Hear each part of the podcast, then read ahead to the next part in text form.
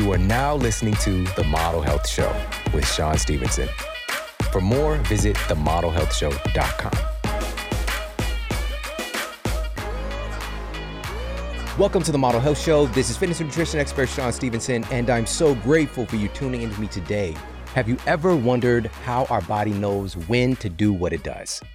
What I mean by that, how does our body know when to produce human growth hormone, or estrogen, or testosterone, or certain digestive enzymes, hunger and satiety hormones, certain neurotransmitters that helps us to focus versus other neurotransmitters that help us to sleep? How does our body know how to do what it does? That's what we're going to be talking about on this powerful episode of the Model Health Show. And we have one of the world's leading experts in circadian medicine to help us to unpack and understand this powerful circadian system that's regulating all of this. Now, to just give you a little glimpse into how all of this works, we have a circadian pacemaker effectively that's located in our hypothalamus in our brain, this master gland in our brain. And this is located specifically in something called the suprachiasmatic nucleus. And this part of our body, this part of our brain is entrained or connected to the 24 hour solar day. All right. It is entrained with what's happening in our solar system. We are a part of all of this, but sometimes, of course, we feel like we're so disconnected or detached, especially in today's world where we're outsourcing so much of our energy and our intention and our attention externally we forget. We kind of go into this slumber, this hibernation as an individual, and we forget that we are part of something grand. We are connected to it. We cannot not be a part of it. And so it's something really special. And also, researchers at the Salk Institute for Biological Studies have uncovered that our biological clocks are themselves functional genes and proteins that are controlling other genes and proteins. These circadian clocks within all of our cells and the governing clock in our brain, the suprachiasmatic nucleus, is telling our bodies when to do what it does.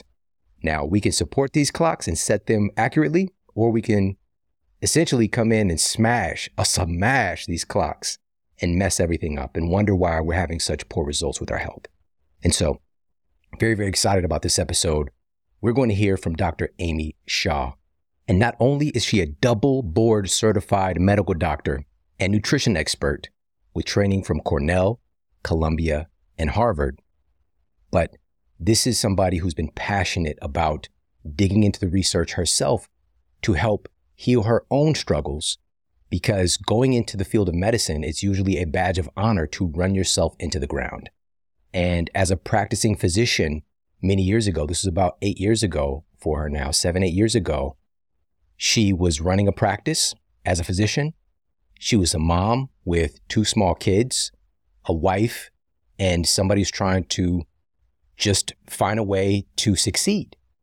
And one of these days, again, burnt out, stressed out, getting pulled in all these directions, she ended up having a pretty horrific car accident. Now, it wasn't horrific from the perspective of she was badly injured, but just it was so shocking to her. It really shook her awake to realize that her reaction to all of these things were really disturbing her health and she was not okay.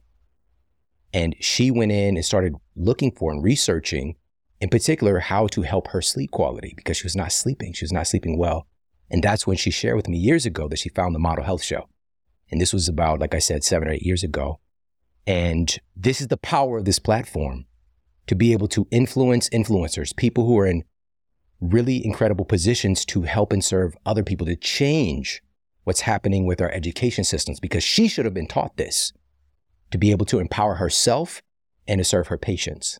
And thankfully, with our community here to step up and to say enough is enough and to get this education and to share it with people passionately to help and serve our community, to help people to get well and to stay well and to feel well.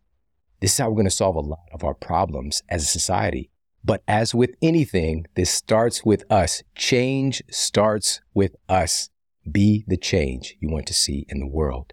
And in this first segment, she's going to start off by sharing what our circadian timing system actually is, how much the time of day is influencing our gene expression, and so much more. Check out this first segment with the one and only Dr. Amy Shah. We are a different person at different times of the day. Can you believe that? 80% of our genes have this circadian on and off pattern. So in the morning, you turn on the genes of metabolism and you turn on the genes of thinking, concentrating, you know, all the things that your body knows to do during the day. And at night, two to three hours before bed, our body knows to turn off those genes, to turn off the metabolism, to turn off the um, genes of daytime, and to concentrate on repair and renewal, which is equally as important to us, as you know, for aging, longevity, disease, and even energy, you need that counterbalance. But our society, we have flipped this completely upside down. We pay no we pay no attention, and all of our society is built on this um, system of light all the time, eating all the time, and thinking that we need to be doing complicated tasks all the time. So one of the biggest things I discovered is that not only do we have a clock in our brain that kind of looks at light, but we have one in every single one of our cells. We have a clock, and our skin, you know, is protected against sunlight and light during the day, but they put that guard down at night. And so if you're getting a ton of blue light later in the evening, your skin is aging and getting damage at higher rates than it would during the day. Yeah, this bananas. You know, our skin, like you mentioned, our skin has photoreceptors that yeah. literally is communicating with our other organs. The yes. same thing with our eyes, telling each cell what time it is and what to be secreting. Yeah. You know, different neuropeptides, neurotransmitters, hormones, all of that stuff is happening. And it's based on this circadian clock. And now circadian medicine is really becoming a big place of emphasis in research. Yeah, uh, blood pressure medications, certain blood pressure medications are two times or three times more efficacious when given at night versus given in the morning. Because if you think about it, if 80% of our genes are turning on and off, our fun- our body's function is different at different times of the day. So when I say you're a different person at different times of the day, I'm not even kidding. Like your thoughts, your body's functions are all different at different times of the day. Mm, and also our gut Yes. As well, the microbiome changes as well. Absolutely. And not only our gut, the bacteria in our gut, those little guys that actually have personalities and they have food preferences, they are on a circadian pattern. Um, every single organism and cell in this uh, world, even mitochondrial species before we were even humans, like if you look at the back to the very first cell, um, has a circadian clock and, you know, get, needs sunlight um, and darkness. So it's really fascinating that we've completely disregarded this in designing our society. So, uh, one of my hopes from this book is that these smart entrepreneurs, these tech guys, they say, oh, you know what? Let's do stuff to optimize our thinking power and our health by maybe designing things that help us with these circadian patterns. Yeah. Okay. So, a big summation here, and this is a big statement. Our bodies, every cell in our body, is trying to be in sync yes. with nature, basically. You know, this kind of diurnal, nocturnal patterns. So it's running different processes at different times.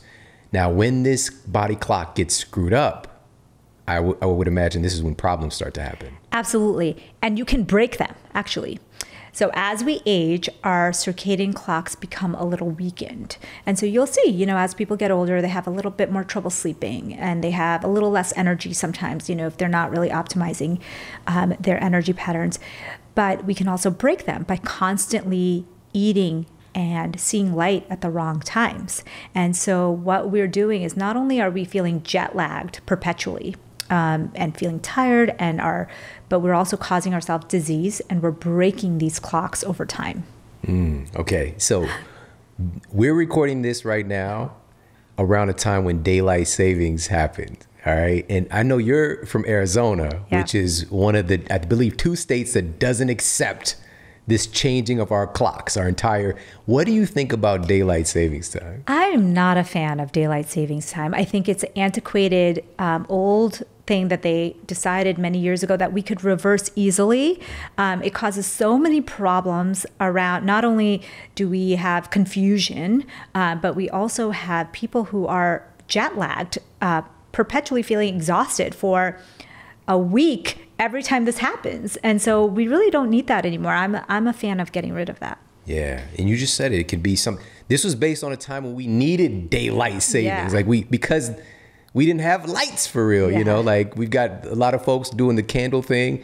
Now we can literally, like you mentioned, we can manufacture our own daytime whenever we want, but also just throwing off that clock. You know, and you know if you look at the data, it's kind of really shocking. But then again, it just makes sense. We see an uptick in heart attacks. Yeah. We see an uptick in traffic accidents the list goes on and on and the question is why and it's really because it's throwing off this kind of chronobiology If you look at uh, shift workers, like people who are working overnight, and some of our first responders, people who have helped us so much this year, their longevity, their health is being affected by their jobs when they're working late into the night. So I talk, I've been talking a lot with um, someone about creating some improvements for these people so you can your body is still on a light and dark cycle whether you work overnight. It doesn't matter. You still have to get some sunlight during the day. You still have to limit how much you're eating overnight. So some of these tenets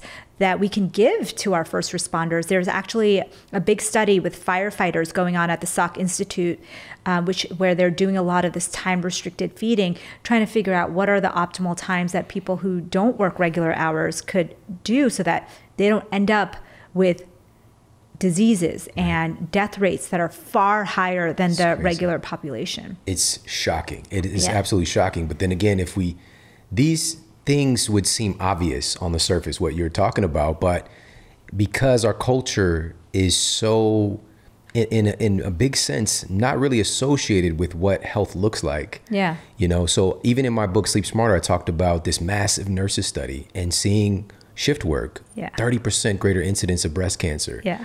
We see higher rates of insulin resistance. We see higher rates of obesity. Ev- just based, just about everything. And then you come to find out one of those circadian controllers, which I want to ask you about next, being melatonin, which Yeah. we just kind of glorified as a sleep hormone, but it does so much more. It's also a very potent kind of anti-cancer operator in the mm-hmm. body as well. And so what happens when we throw that off? So let's talk about some of the things we can do to start to address why we're so effing tired and a Yeah. big part of that is our hormones. Well, one of the things I wanted to follow up on what you were saying is the Ruth Patterson study. She took breast cancer survivors and she said, you know, I think there's something to be said about the circadian rhythm thing. I'm going to have these breast cancer survivors fast overnight, just, you know, as darkness to light. So she just told them to 13 hours, 13 and a half hours. They didn't want to do something too stressful for these br- breast cancer survivors and they found some amazing results. I mean, 34% less cancer rates, recurrence rates in the group that was fasting for a moderate amount of time 13.5 hours on average.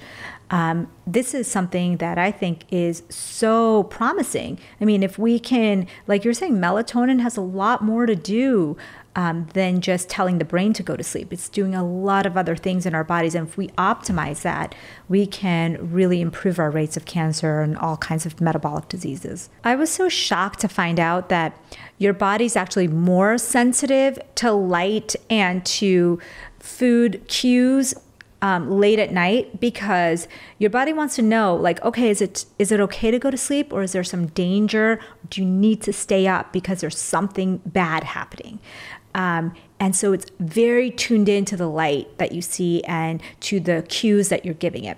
So if you're telling your body hey I'm watching the news tonight and there's all this craziness happening in the world and uh, you know I'm eating all this food late at night you're basically telling your body there's an emergency. Like you can't go to sleep. And so that's why people could not sleep at night they were having stressful thoughts because your body's literally in its fight or flight state at night when it should be going into its repair renewal mode Right. Oh, that's so important. And there's an important tenet here too. Even if you do pass out, you're unconscious, this can also disrupt your sleep quality yes as well. The sleep quality is so important. I think we all talk about sleep hours as something, but sleep quality is important. If you go to sleep and you're able to fall asleep even after watching all those negative news stories and getting all that blue light, think about the quality of your sleep. One bout of blue light delays your melatonin production by 90 minutes. And so you're basically telling your body, hey, don't start all those repair renewal processes yet. We're not ready. And so that gets delayed. And then you shortchange it because you wake up in the morning. Yeah, yeah. That's so, so important. Because, you know, I think, again, I want to reiterate this because it's so important that even it, same thing goes with our food. You know, there's this paradigm which the, the, the calories and with sleep it's the minutes. Yeah. You know it's not just the calories not just the sleep minutes the quality of each. Yeah. And you can have you know same thing with your with your calories. You know you've got twinkie calories and you've got you know broccoli calories same thing you could have twinkie minutes of sleep where you're unconscious just because of exa- exhaustion but you're not going through your sleep cycle efficiently. And like you just mentioned if we're turning off the news or just turn off the tv even if it's something you know that is enjoyable is still stimulating these as you're talking about this if we're looking at circadian met, uh, medicine these programs for daytime. Is basically telling your your brain your entire physiology that it's a different time of day than it is. Yeah. So how can you expect you to go through your sleep cycles normally that and i feel like you know shouldn't we be doing things in society? And shouldn't there be inventions now that can help us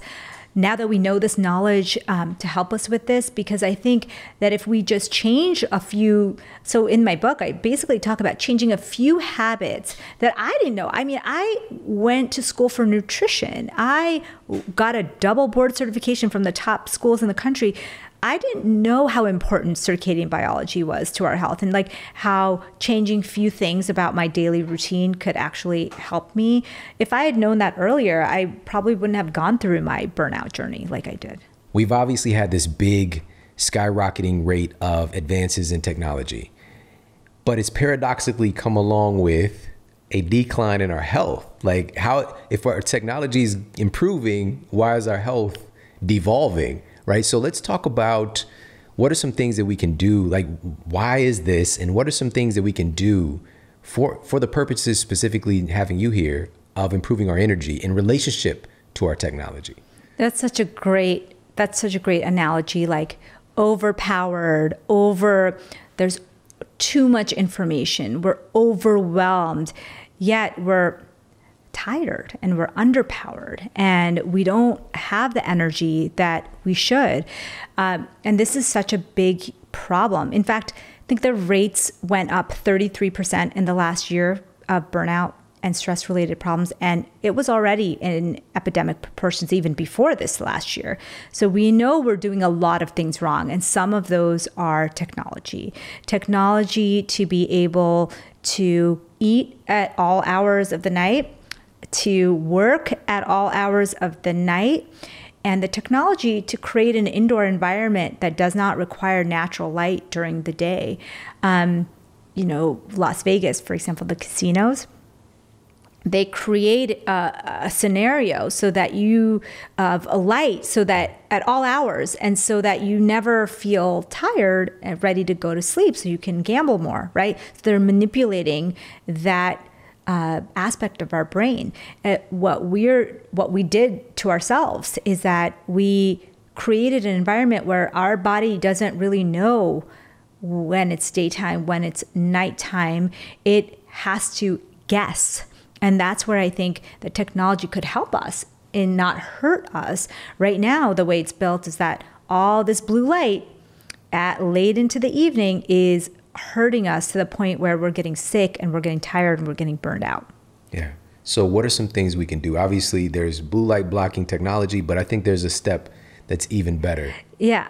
I think getting some natural light during the day, even at the beginning when you're burned out, and I know there's people who say, well, I don't have time.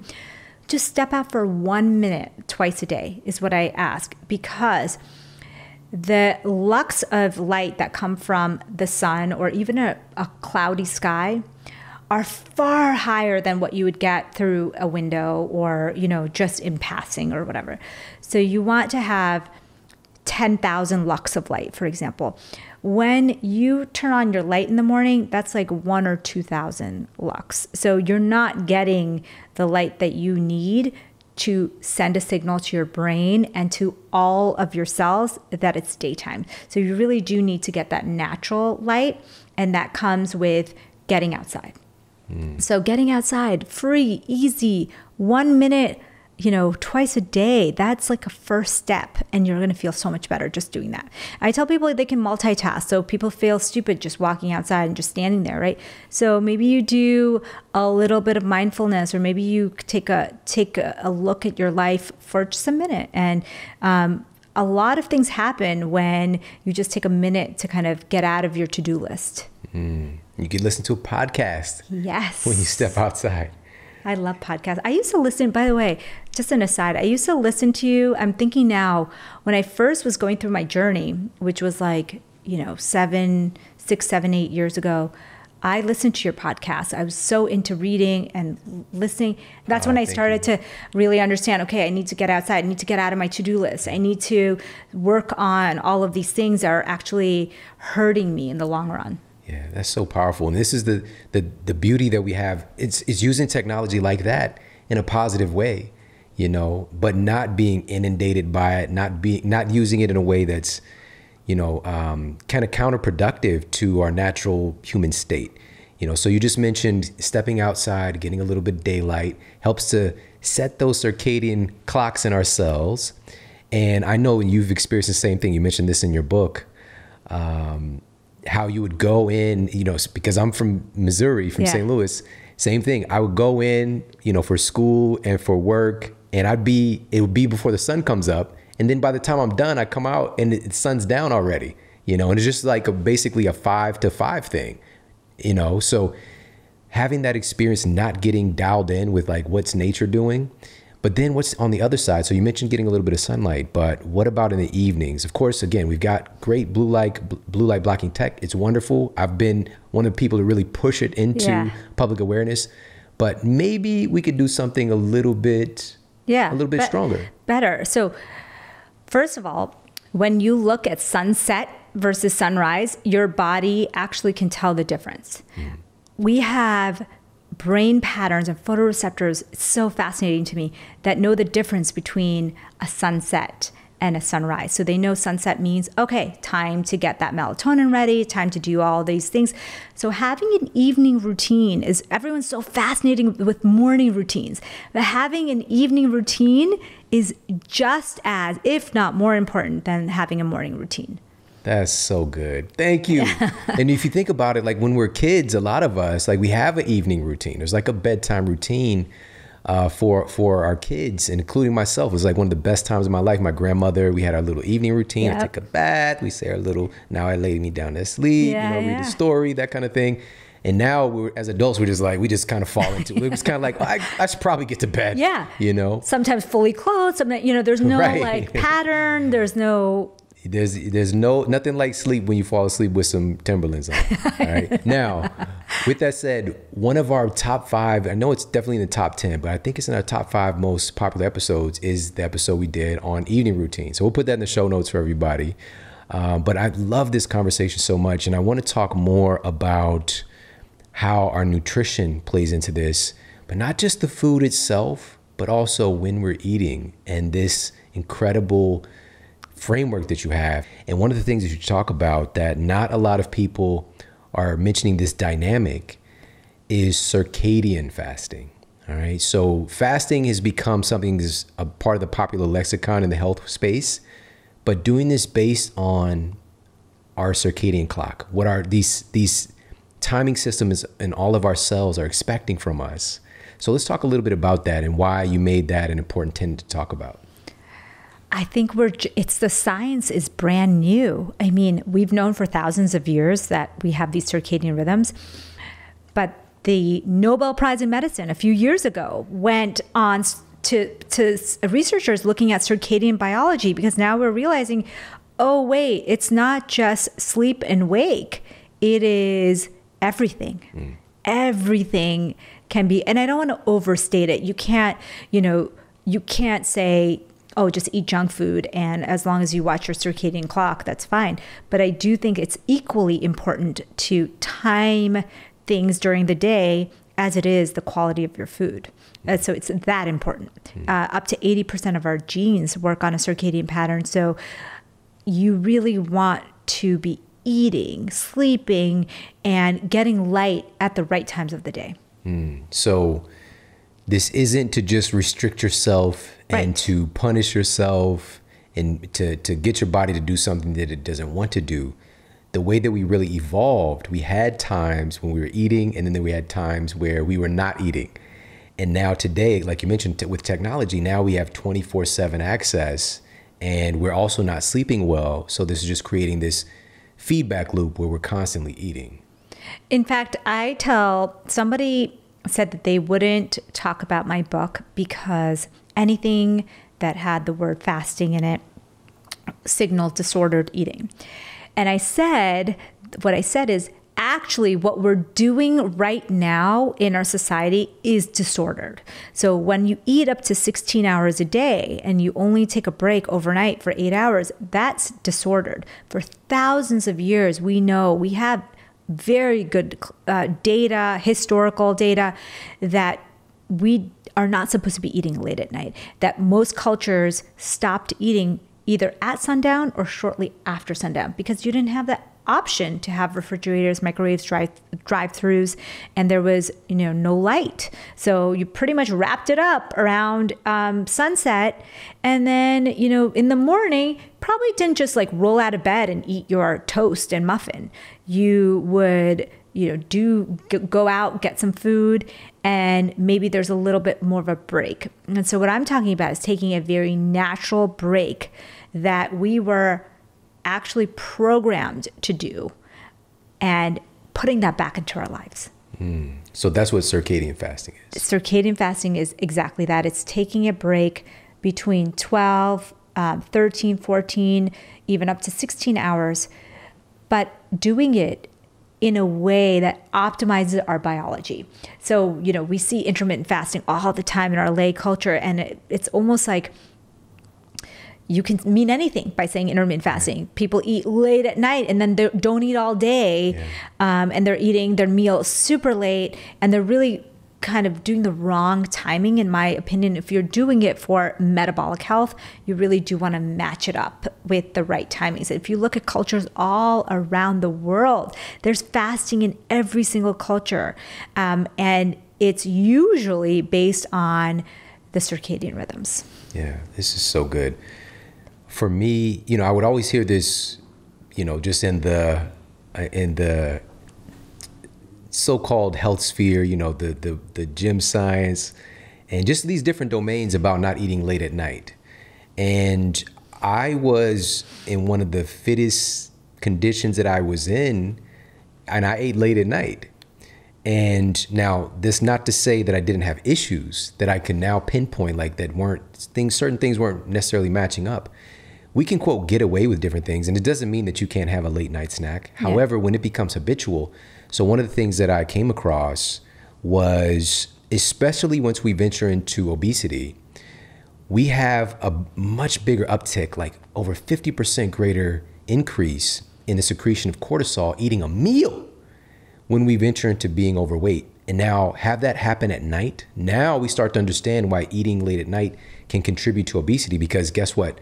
That cortisol is going to be pretty unfriendly to melatonin and, mm. and messing up your sleep cycle. And we know that sleep deprivation is a contributor to obesity and body fat gain. And it just gets into this terrible feedback loop. And so, my point being this so having a little bit of space there from the time we finish our meal, and also just even metabolically speaking, when you go to sleep, your body's want to do so many other things, but re- digesting food requires a tremendous amount of energy. So, what I want to ask you about is when th- people are thinking about having a little bit of structure, you know, just say I'm done eating at, you know, 8 p.m. at night, mm-hmm. and then I don't have breakfast until 8 a.m. the next day. Yeah. That includes my sleep. It's not that big of a deal. Yeah. But just that little bit, that 12 hours, you start to really engage some really seemingly miraculous benefits with Yeah. our health. There's There's something called the metabolic switch. So, in the New England Journal of Medicine paper about intermittent fasting, they said that uh, Dr. Mattson was the lead author, and he said the magic of intermittent fasting is not just caloric restriction. So, of course, if you're like, honestly, uh, if I told you you can't eat late at night, you're probably going to eat less calories overall. So, that's going to be beneficial for you. So, he said it's more than that there's also other beneficial things that are happening. It's like exercise. You you get benefit from your muscle getting the exercise, but there's all these downstream benefits of exercise. So, something called the metabolic switch is something that I talk about as being one of the magics of um, intermittent fasting. Taking a break between your dinner and your breakfast can help deplete the glucose in your bloodstream. And then it helps deplete the glucose in your liver. And mm-hmm. once you start getting low on that glycogen from your liver, you start to activate these pathways. And that metabolic switch going back and forth between using glucose for fuel and using fatty acids for fuel. That's the magic. This metabolic switch is what you need to be turning on. And most Americans never turn on that metabolic switch ever because you're never getting to the point where you're depleting the glucose that you have overnight. And so that's, we're going to see uptick in obviously insulin sensitivity, autophagy, yeah. uh, BDNF. Everything's going to start working better inflammation, right. cholesterol, blood pressure, diabetes. Um, so insulin dysregulation improves, um, and brain health. Yeah. So one of the best things, and gut health. So all these things, uh, all the things that we're talking about here, the energy trifecta, gut health, hormone health, and immune health, all improve from doing this kind of circadian style intermittent fasting. All right, I hope that you enjoyed that first segment. We got so much more good stuff in store. And keep in mind, one of the primary influential factors on the circadian clocks and being in alignment with that has a lot to do with our sleep quality and adhering to certain practices that support healthy sleep. Now, if we're living in natural conditions, there's going to be a natural drop in our core body temperature at night as we shift from day to evening. No matter where we are on the planet, no matter how cold it is during the day or hot it is during the day, it's going to be cooler in the evening and our bodies evolved to drop in temperature along with that. And this activates certain hormones, neurotransmitters, certain enzymes that support our sleep quality. But today, again, living in abnormal conditions, and a lot of times fighting with our biology by doing certain things, we can cause a disruption to this. And a growing data of body has shown that insomniacs, and this is folks who have clinically diagnosed chronic sleep issues, they tend to have a significantly warmer core body temperature than normal right before bed. To help combat this, a study was published in the peer reviewed journal Brain, and the scientists had these folks with sleep struggles to wear these thermosuits that lowered their skin temperature less than one degree Celsius to measure its impact on their sleep quality. The study results showed that the participants didn't wake up as much during the night, and their amount of time spent in stages three and four deep sleep had actually increased. Now, we don't need to get a thermo bodysuit to sleep at night to support this. This is something we could simply do by addressing our bedding and not having bedding that overheats our bodies. In a recent study, this was a three week clinical trial, looked at folks using conventional sheets, just the regular run of the mill cotton sheets. And this was a randomized trial. Other participants were sleeping on organic bamboo lyocell sheets from Ettitude. At the end of the study period, the researchers found subjectively and objectively study participants were sleeping much better and feeling better sleeping on organic bamboo lyocell sheets. The study found objectively using sleep tracking technology, study participants had a 1.5% improvement in sleep efficiency, meaning they're going through their sleep cycles more efficiently and getting more from the time that they're actually asleep. Now, that might not sound like a lot.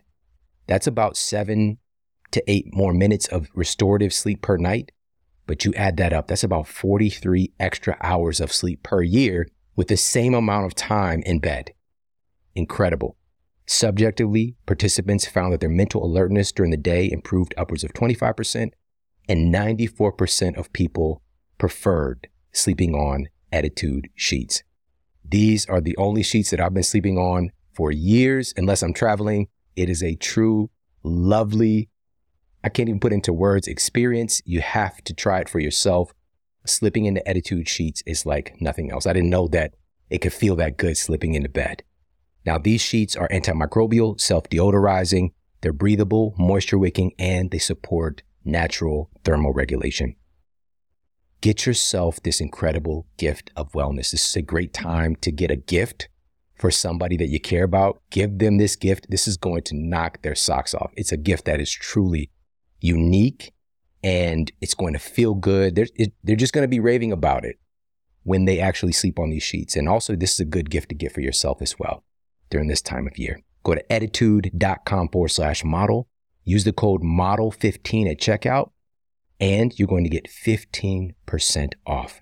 That's E T T I T U D E dot com forward slash model. Again, you get 15% off. Plus, they have a 30 night sleep trial. You get to sleep on them, think on them, dream on them. If you don't absolutely love them, you could send them back for a full refund. Go to ettitude.com forward slash model today. Now, in this next segment with Dr. Amy Shah and our focus on circadian medicine, circadian wellness, she's going to be talking about how circadian patterns influence our gut bacteria, how this influences our body weight, and much more. Check out this next segment from the amazing Dr. Amy Shah. These bacteria, these trillions of bacteria we carry in and on our bodies, they have genes as well. Yeah. Right? And so we think about the human genome as determining our fate. But if we go gene for gene, 99 plus percent of the genes that we carry are microbial. Yeah. And they obviously have a huge influence. And another thing that I picked up from our earlier conversation was even when we're talking about our circadian clocks, these themselves are genes. These are clock genes Yeah. that are determining when our body's doing everything that it's doing. But our microbes, our bacteria have essentially clock genes as well and circadian rhythms as well. Yeah, these they need to sleep too, um, and they need time. They follow day and night cycle, and we were talking about it. But basically, if they don't see light and dark for 24 hours, those clock genes in their body gets damaged, um, and they don't function the way they're supposed to. So not only are we damaging our gut bacteria by eating horrible foods with high sugar and preservatives, emulsifiers, etc., we're also putting them in a dark place for, you know, over 24 hours where they don't know what night and day is and they're dying off that way. So we need that exposure to natural light, to sunlight. the natural light is absolutely necessary for the functioning of not only our clock genes, uh, but also our gut bacteria's clock genes. 80% of the body's functions, at least that we know of, work on circadian input. And so, one of the easiest interventions people can do is start getting more natural light in the day. Um, and I know for me, that was like the first thing that actually made me feel better. And so people are always like, you know, there's so many things you guys talk about. But if you really just started with getting some natural light in the morning and then maybe some natural light in the evening, you could really start to change so much of your body without changing one thing in your diet. So, what is it about getting exposure to sunlight in the morning that actually helps to kind of set your circadian timing system? So, in your eyes, you have direct receptors that go to your brain, to the suprachiasmatic nucleus. And so, when your retina sees natural light, so it's different than, you know, this indoor light that we're in, it will send signals and it will say it's daytime, time to focus, time to process complex thoughts, time to get your digestion going, time for the metabolism to start working. There's signals that get sent all over the body and it's coming from uh, the suprachiasmatic nucleus, so your hormones and um, all of those processes start to c- calibrate. And we need that. So each cell has its own clock, but it gets input from this master clock so that it can start working properly. That's why you feel so much better when you go outside. Your brain works better, your mood is improved. Um, and that's why we've kind of ignored this for too long. Um, and we were talking about Vegas before. P- places where you're spending a ton of time indoors without natural light is going to damage your body in ways that we're just starting to understand now. Of course, it's great for the casino owners because we're discombobulated. We kind of don't know when to sleep, when to wake up, what, yeah. you know, we don't feel good. So we're just kind of eating and drinking more to see, you know, maybe that makes us feel better. Um, and really, that kind of, you can actually damage the clock genes in your cells mm. to the point where they don't work anymore. Mm. And so this is not just about oh, you know, you went for a day or two, that's fine. But people who are doing this all the time, right. and, you know, during the pandemic, what I noticed is a lot of the children were indoors all the time. And I had to tell tell my kids you have to go outside even though there's everything's online and you know during their breaks they would be on their iPad or on their phone you have to go outside. It's so important for children to get that input of circadian rhythms, and that doesn't come from even a window. Yeah. It comes from natural light. Yeah, that's thank you so much for sharing that because these are the this is the collateral damage that's not yeah. getting talked about, especially for children. And the CDC published a report looking at some of the outcomes just recently, even one came out last week and we'll put a couple up for people to see if they're watching the video version. But they were looking at the uh, mental health outcomes for children, adolescents, and almost half of the children analyzed, you know, teens, had depressive thoughts, thoughts of, and also like one out of five had thoughts of suicide, suicidal contemplation. And the numbers just jumped up mightily. It had already been climbing in, in recent years, but just took this mighty jump. But I'm bringing this up to say another CDC report looked at childhood obesity. And I want to ask you about this as well. And what they found was that uh, childhood obesity took a gigantic leap during this time of shutdowns yeah. and mandates. And children who are moderately obese, and again, we'll put this study up for people to see, published by the CDC, children with moderate levels of obesity, their annual rate of weight gain doubled.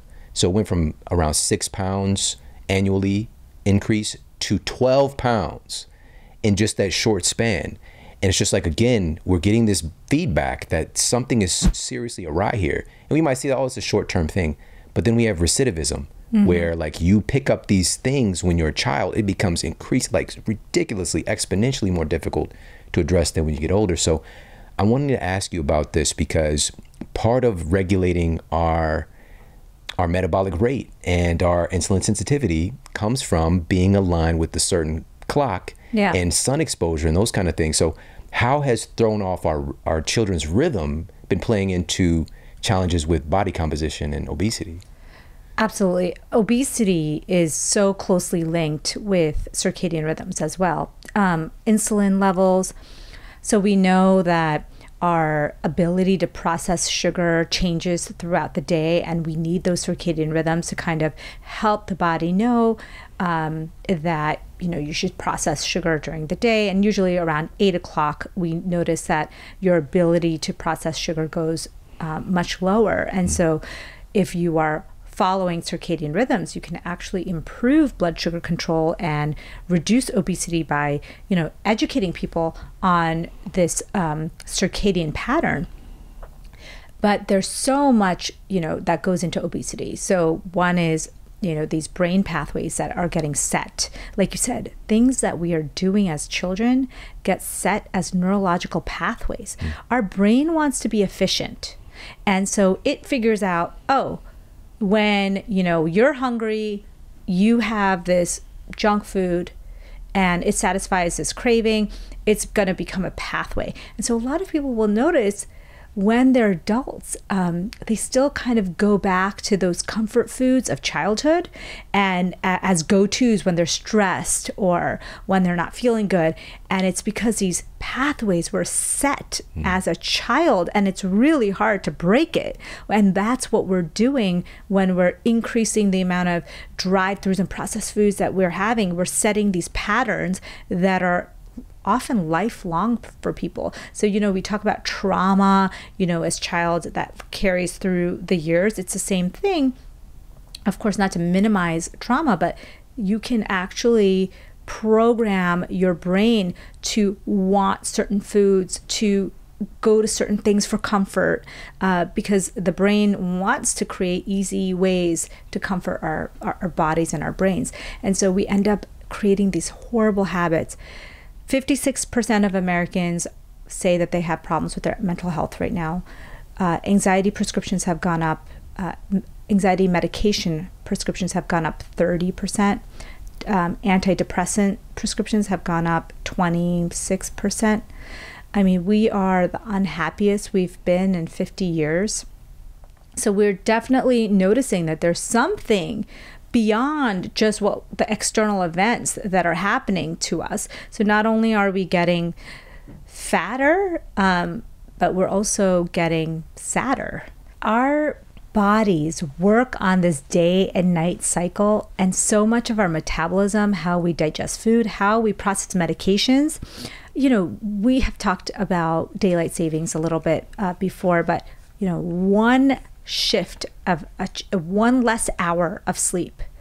Um, that Monday, there's a spike, 20, 22% spike in heart attacks, you know, in car accidents.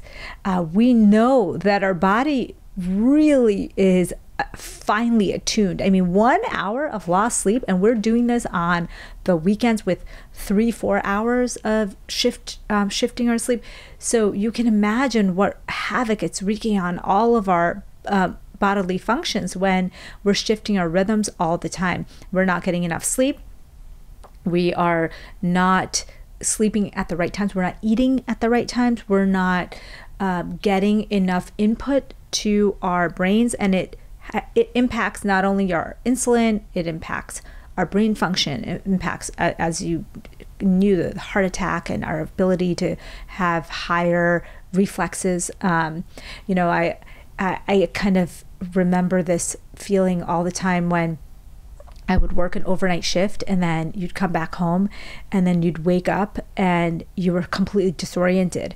And I remember that I was um, literally had people got into accidents all the time. Um, you know, both car accidents and uh, physical, your reflexes are just not working mm. when your circadian rhythms are disturbed. So, reflexes, heart disease, insulin levels I mean, you name it, and it gets damaged um, or disrupted by circadian rhythm imbalance. So that's something that we've left on the table. Only in, I think it was 2017, the Nobel Prize in Medicine went to uh, Jeffrey Hall and colleagues about their circadian rhythms, uh, the molecular effects of circadian rhythm. So we're literally, it's brand new science that we're just learning about now. And ever, ever since Jeffrey Hall and um, his colleagues kind of came out with this information, it's just opened this whole new world because now we're like, oh wait, it affects your gut health. Oh wait, it affects your brain health. Oh wait, you know, every single thing is goes back to um, can be linked back to circadian rhythms. Mm, that's so powerful. So the timing of things affects everything, basically. You know, so when you're taking even medication, there are ideal times to take things that's now being addressed and affirmed. Our, our food, when we're eating, it's going to influence everything about us, but also our bodies themselves can essentially, I mean, and I want to ask you about this, our individual template is going to determine when's best for us, best time for us to eat. Like, yeah. I think it goes both ways, yeah. I would imagine. Yeah, you want to use the sun. I always tell people it's like you don't have to go back to hunter gatherer days and like you know pack uh, once the sun goes down you're done for the evening. It's just not practical in our lives right now. But use it as a rough guide to kind of think about it uh, evolutionarily. We're learning more and more that hey um, when the sun goes down and it's late in the evening, you probably want to wrap up and not have your huge meal like at 10 p.m. You probably want to have uh, your biggest meals during the daytime when your digestion is strongest. And Eastern medicine knew this all the time, right? They always talk about um, eating your meals in midday. Um, Ayurveda talks about midday meals trying to be your biggest between 12 and 5 should be kind of where you eat the most food. So they knew that intuitively thousands of years ago, and we're starting to learn that again now. And so you can see it's like waking, if I woke you up in the middle of the night and I asked you to do a complex math problem, you may not get it right, or you may get it right and then you're pissed because I woke you up in the middle of the night. And then when you wake up the next day, you're exhausted because you got woken up in the mi- middle of the night. And that's how our body, our metabolism works when you try to feed, try to have that huge meal late at night. And uh, and I know personally, I have experienced this, and I don't know if you have, eating super big meal late at night, right before bed. It is terrible for your sleep, for your digestion, and you wake up the next day almost like hungover, and your insulin levels are really disrupted. Um, so just learning these things can, and people probably can relate, but was they were never told to do anything differently. Yeah, you're bringing up so many things that we've all experienced, but we don't really put language to. Right. So we're looking at circadian medicine, really paying attention to when our genes, which again, we have these clock genes that are now being affirmed that control what other genes do, that control what our proteins do based on the time it is, or our body trying to sort out what time it is. Because that's the thing about humans, we can just manufacture the time of day we want in a, in a superficial way. It's not true we're just kind of we can try to hide out basically from nature but your body's always trying to get s- s- synced up again with Yeah. life itself and so again even our inputs with exercise with sleep our genes are expecting certain inputs that will give us certain outcomes based on when we're doing these things. And really this interesting phenomenon and you mentioned this what happens with this daylight savings phenomenon we've been experiencing for it's been about 100 years now that it's been something utilized in popular culture. Specifically if we're talking about here in the us world war one towards the end of that it was implemented but then it was taken away. And then world war ii same thing. It was under the guise of saving energy was what Yeah. it was supposed to be for. This was never about human biology and health. And it was actually deemed to be quote wartime. That was what they called it these time changes because it was implemented during these times of war. And it's just like we've been at war with our health ever since. And you mentioned this uptick. When we go to daylight savings time where we're losing an hour in traffic accidents we're seeing over 20% increase in things like strokes and heart attacks. But another thing is this increased incidence of adverse events taking place in healthcare settings. More mistakes with you know whether it's a procedure or medication. Like again because our bo- we really are throwing off the system and we're not showing up as our best self. And oftentimes we're proactively doing this to ourselves and don't realize it. But this i think the reason is getting tracked is because it's a societal big societal database Yeah. you know? So i want to ask you about recently there's been litigation pushed through it's already passed the senate the sunshine protection act to abolish this time change right? So which is a great first step but you live in arizona where it's one of the two states that are just like we're not participating in this time change in the first place. The other place is hawaii but you have more access to sunlight at a longer span than a lot of other places in the us so i want to know your thoughts on the sunshine protection act and yeah Yeah, thanks for articulating it so well. Our bodies, no matter what your job is, whether you work night shift, day shift, and we live in a 24 7 society now, uh, your body still works on circadian rhythms day and night. So people always say to me, uh, as night shift workers, like, oh, well, can I just shift my circadian rhythms? No, like, you will never um, be able to shift your body's entire um, genome into a nighttime animal. Um, it will never, you'll never get adjusted. Every time you see that sunlight, natural light, you get readjusted to day and night. We're just um, built that way. So you have to work around that. And so, wait so you're saying we are not in fact owls Yes, we right. cannot switch like people will say, like, can't I switch my circadian rhythm? And you cannot. I mean, you can shift it slowly, right? But you really can't go from uh, become a nocturnal um, human. So when it comes to daylight savings time, it is very, it's very, like you said, when you travel time zones, it's a huge hit to your body in so many ways. So we're basically doing that purposely when we shift the time for people when um, with daylight savings time. So I'm a huge fan of keeping the times stable throughout the year. So that's one thing because you really don't want to be um, shifting people's time zones twice a year, more so than they're already experiencing through travel, through disrupted circadian rhythms of their daily life. Once we understand the science, we have to make better options in society. It's only been um, you know, 24 7 drive throughs weren't even available even when I was a kid. I don't remember that. Um, there's very few things that were open all night, and there wasn't Uber Eats, you know, all night long. And so we have to remember that this circadian disruption has been so rapid and so life changing in the last 20 years. Um, and then we're adding to that a stress of daylight savings time and that can be so disruptive so i'm a huge fan of not doing any time changes but when it comes to um, you know what time is appropriate uh, why are we sticking to a daylight saving schedule is just puzzling to me because biologically that makes no sense we should be staying on the circadian day and night standard time that our bodies are attuned to so that we can have health outcomes that are better than we had. If you tell people that you are perpetually going to be in a different time zone than your body, uh, that's going to create health problems and problems that we won't even see for many years now. Yeah, yeah. We were talking about this before the show a little bit, but during the shortest day of the year in New York City, if we, as of now, you know, with the times changing and having standard time and daylight savings time, during the shortest day of the year, uh, December 21st, the sun would rise currently at 7:30 a.m. in New York City.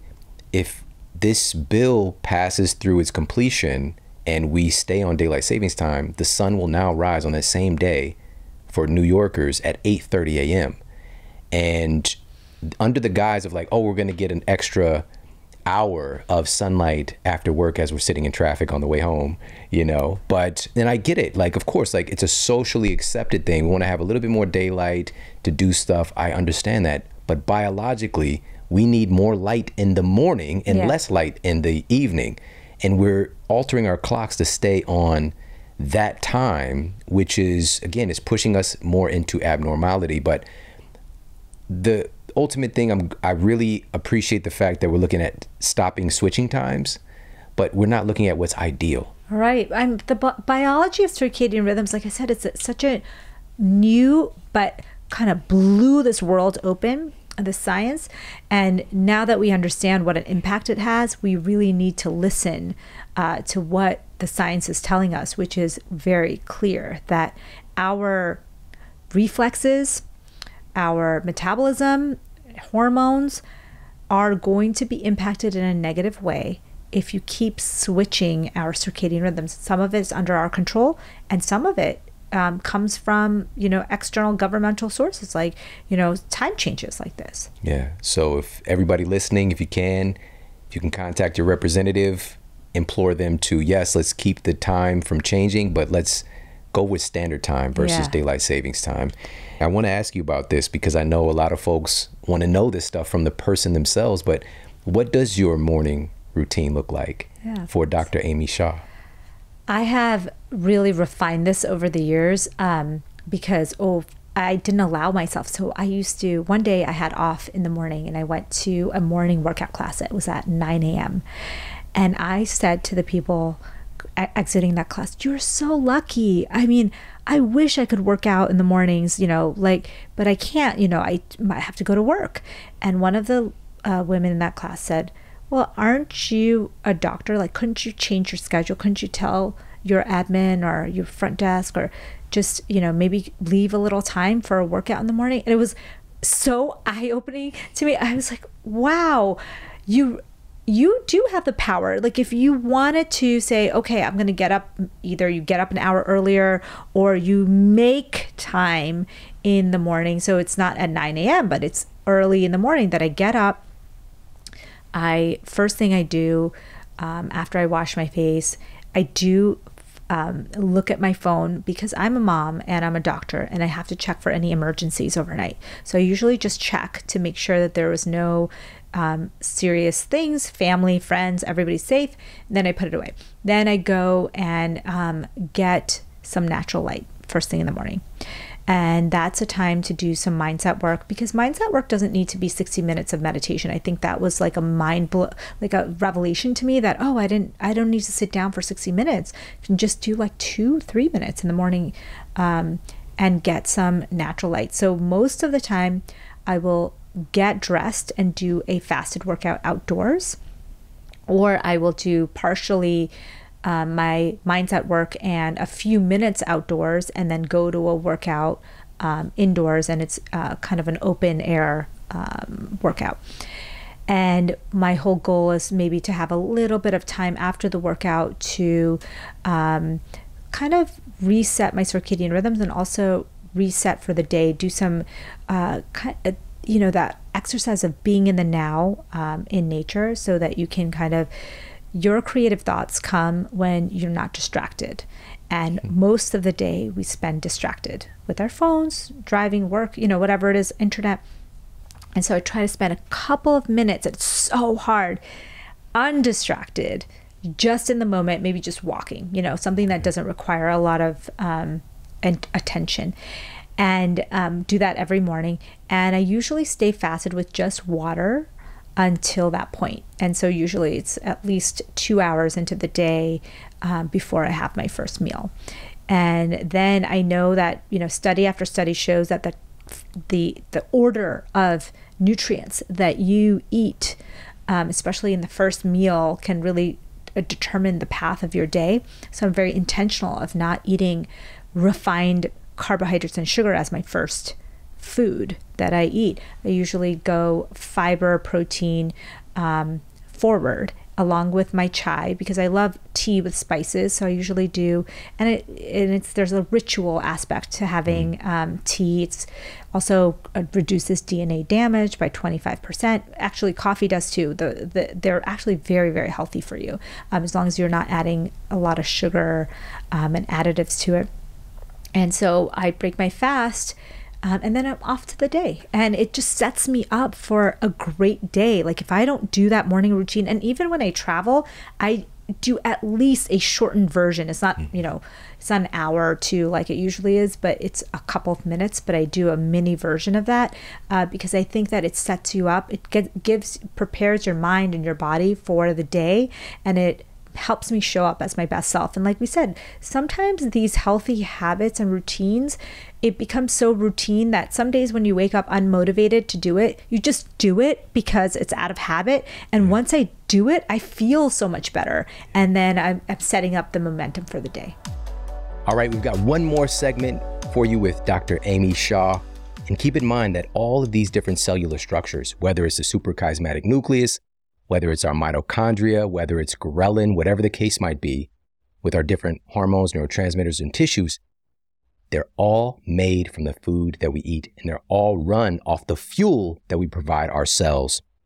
And one of the most important nutrients for helping that cellular communication is this category called electrolytes.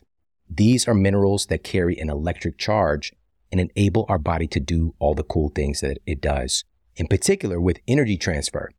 It's not just ATP as this energy exchange or energy currency in our bodies. As I was taught in my very expensive private university that I went to, it's not just ATP. The active form is bonded with magnesium. That is the key. Magnesium is responsible for over 650 biochemical processes that we're aware of, probably many more, but that's just for starters. And many of them involve energy. As a matter of fact, magnesium is literally required to make new mitochondria, which these are the glorified energy power plants of our cells making ATP. But keep this in mind though magnesium is the number one mineral deficiency noted in peer reviewed data today. Close to 60% of our citizens are deficient in magnesium. Now, you combine this electrolyte with another critical electrolyte, sodium, and potassium as well.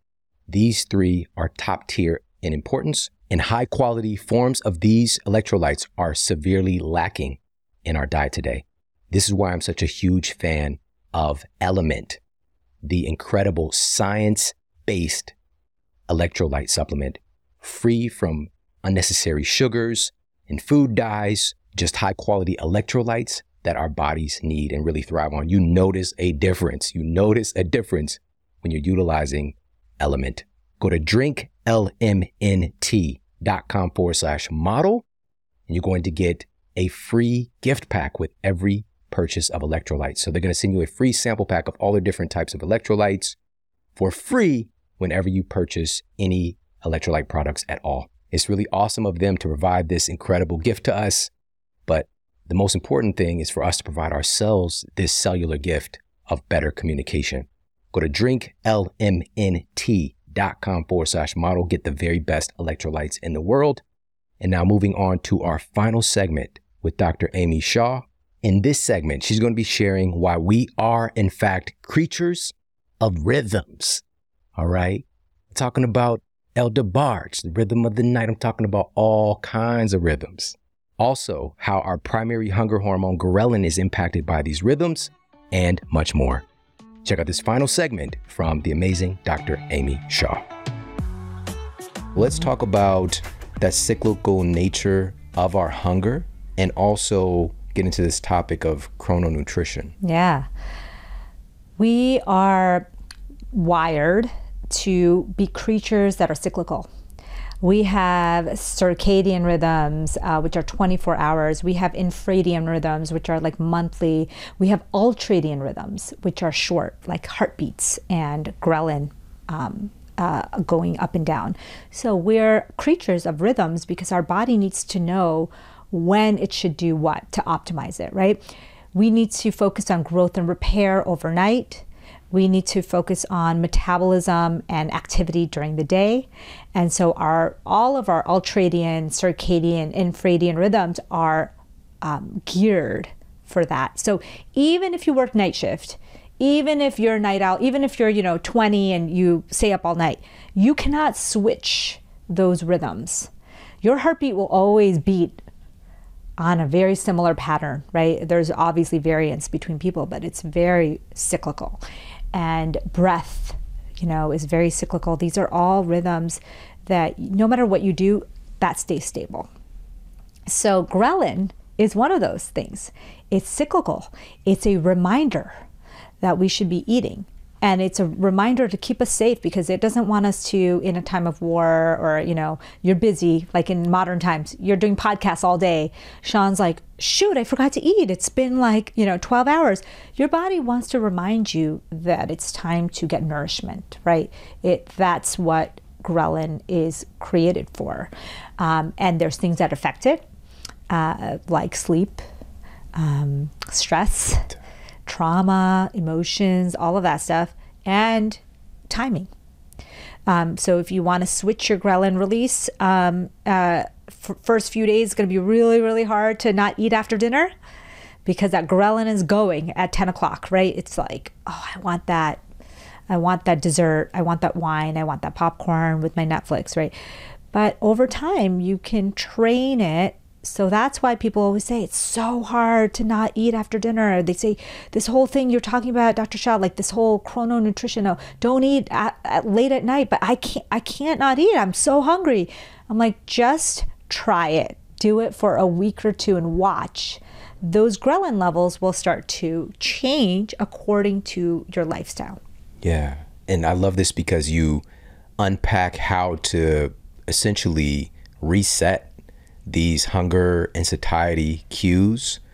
And you just mentioned sleep for example like we often we don't cognitively connect the fact that our sleep is impacting our cravings yes. right or the food choices that we're making. But you also of course i'm so happy you did but you talk about this in the book as well because you know one night of poor sleep can not just cause issues with ghrelin you know that kind of hunger hormone but also suppress the function of leptin. Yeah leptin is our um appetite satiation, when you feel full, that's because the leptin has released in your brain.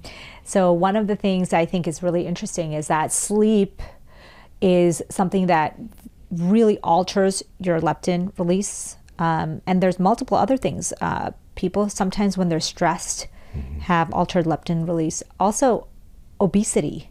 So, what we've realized is that it's not okay. Uh, lots of doctors will t- say to their obese patients, all right, just don't eat as much and you'll lose weight, you know, and that's what we thought. That was as easy as that. Yeah. Not taking into account that when you look at the studies, there's altered leptin and ghrelin activity. They will try to willpower their way, but that leptin is not going to keep them satisfied. It's ironic, you know, when you look at the the the data on this because leptin has to do with our fat cells. Yeah. Right? Our fat cells are essentially releasing leptin. And if you get into the state of obesity, you've got more fat cell, you know, uh, velocity yeah. happening. So you would think that leptin would just be screaming out and getting produced, and it is, but there's another part of the equation is leptin sensitivity. Right. So just like insulin resistance, which I think most people are familiar with, like you in the beginning, you pump out insulin and your cells will take that glucose in. Um, insulin is like the key to let the glucose into the cell. And but then when the cell is really overfull, they're going to close the doors and they're not going to even open it when leptin, uh, you know, when insulin is knocking on the door. It's going to say, well, we're full. So that's what's happening with leptin. The fat cells are releasing so much leptin that they're, the cells are overwhelmed and they're like, we don't need anymore just wait. So we get something called leptin resistance. And that's something that, you know, adds a layer to all the different layers that we have working against us in this path to, you know, a healthy life. I you know, the thing I want to say, Shawn, I think that really struck me to write this book is that I think a lot of people feel like YOLO, which for people who don't know is like you only live once. Like eat the cookies, have the shake, go to Starbucks every day. It's you know YOLO. What I really struck me when I was reading the research is that it's not just about you're going to die a year earlier. It's how you're feeling today, how mm. motivated you are, how happy you feel in your relationships. Uh, it's it's about the energy you feel to do the things that you want to do. If you don't have that, what what else is there, right? Don't do it if you don't want to do it for, you know, living an extra few years, fine. But think about your mood. Think about your cravings, think about your energy levels. Like don't you want those to be optimized? Mm, yeah. Tying all this together, you really feature this science around psychobiotics. And yes. this is obviously fascinating, but this is really getting to the heart of how a lot of this stuff is working. If people understood the concept even around psychobiotics, it would change how you live and it would change the things you eat. Because what we found out is that your entire mental state can be located in your gut it's it's so wild, but I'll I'll tell you this. Um, you can transplant the gut bacteria, just the gut, nothing about the brain or chemicals or whatever, from one animal to another, and completely change their mental state from depressed to non-depressed. You can transplant gut bacteria from a depressed person into a non-depressed animal and the animal becomes depressed. They did that with schizophrenia. Schizophrenia has an effect on the microbiome, like depression, like anxiety, like autism, where if you just transplant the gut bacteria, you actually change the entire mental state. You take that gut bacteria of, from the schizophrenic patient and you put it into an animal, a germ free animal, meaning that they don't have a microbiome of their own. And that animal starts to develop traits of schizophrenia. I mean, the fact of this is going to blow the mental health um, industry and the way we think about mental health yeah. uh, open because psychobiotics is basically saying there's a group of bacteria that work with your own bacteria to completely change how you feel and think on a daily basis. I mean, that to me is mind blowing. Yeah, yeah. You just said it. There's so much data on this now, and even fecal transplants with humans changing the person's kind of um, mental state or their perception of things, not just their state of health and kind of fixing things they didn't even know were wrong or trying to fix, but also just changing their disposition by changing what's happening with their gut bacteria. What I find fascinating is that in a landmark study in Nature, they found that it takes just three days to start to markedly change your microbiome. So, say we don't want to get a fecal transplant right now, it's illegal in the US. You know, it's not FDA approved, even uh, it's just for a very small, um, tiny subset of patients who have Clostridium difficile. If you say, well, what's another way to change my microbiome? I'll tell you, it's rapidly changing your diet. Three days is all it takes to actually change the entire environment. These microbes, their half life is very, very short. And so you can really start to see changes right away. So, what are psychobiotics specifically? They're bacteria. They're bacteria that change your mental state, not through your brain, not through a pill, but they go into your gut and they work with your microbes in your gut and they send the signals to the brain. And so what we're trying to figure out is whoa, okay, this is happening, but what bacteria, which ones, who should we use this on? You know, this whole world is um, exploding. Of course, the you know pharmaceutical industry wants to get in on this. They want to create the right cocktail to make you happier, to you know, obviously good things, cure depression, um, dementia, Alzheimer's, um, we know that there's uh, in the models, you can cure all of that. So there's potential there. So, so far, what they found is when they supplement psychobiotics with medications, they work in conjunction. So if you're taking an SSRI, so a common, you know, citalopram, um, Celexa, or um, a, a medication for depression, and you take a cocktail of psychobiotics, your medication will work better. What they're trying to figure out is what is the concoction of bacteria that we don't even need the medication anymore? And we're still trying to figure out is it the same for everyone?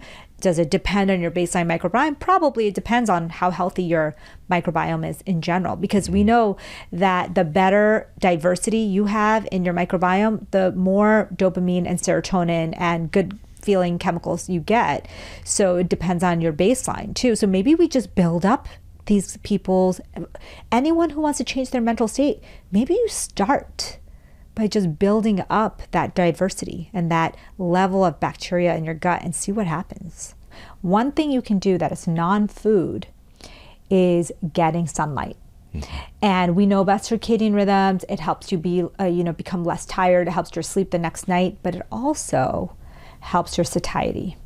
And, you know, we used to wonder why, you know, when you go on vacation, have you ever noticed you're just not craving as much? You're not hungry for the same bad foods. You know, you're feeling a little Depends happier. on what vacation yeah, well, you're going yes, on. Exactly.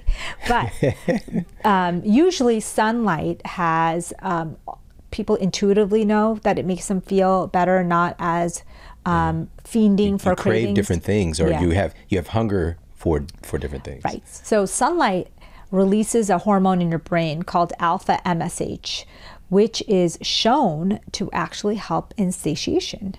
And so getting some, especially in the morning, getting some morning sunlight could be an easy way for you to start stacking, you know, these habits to improve the things you crave, to improve your then your sleep and um, your mood and your energy levels all in one action.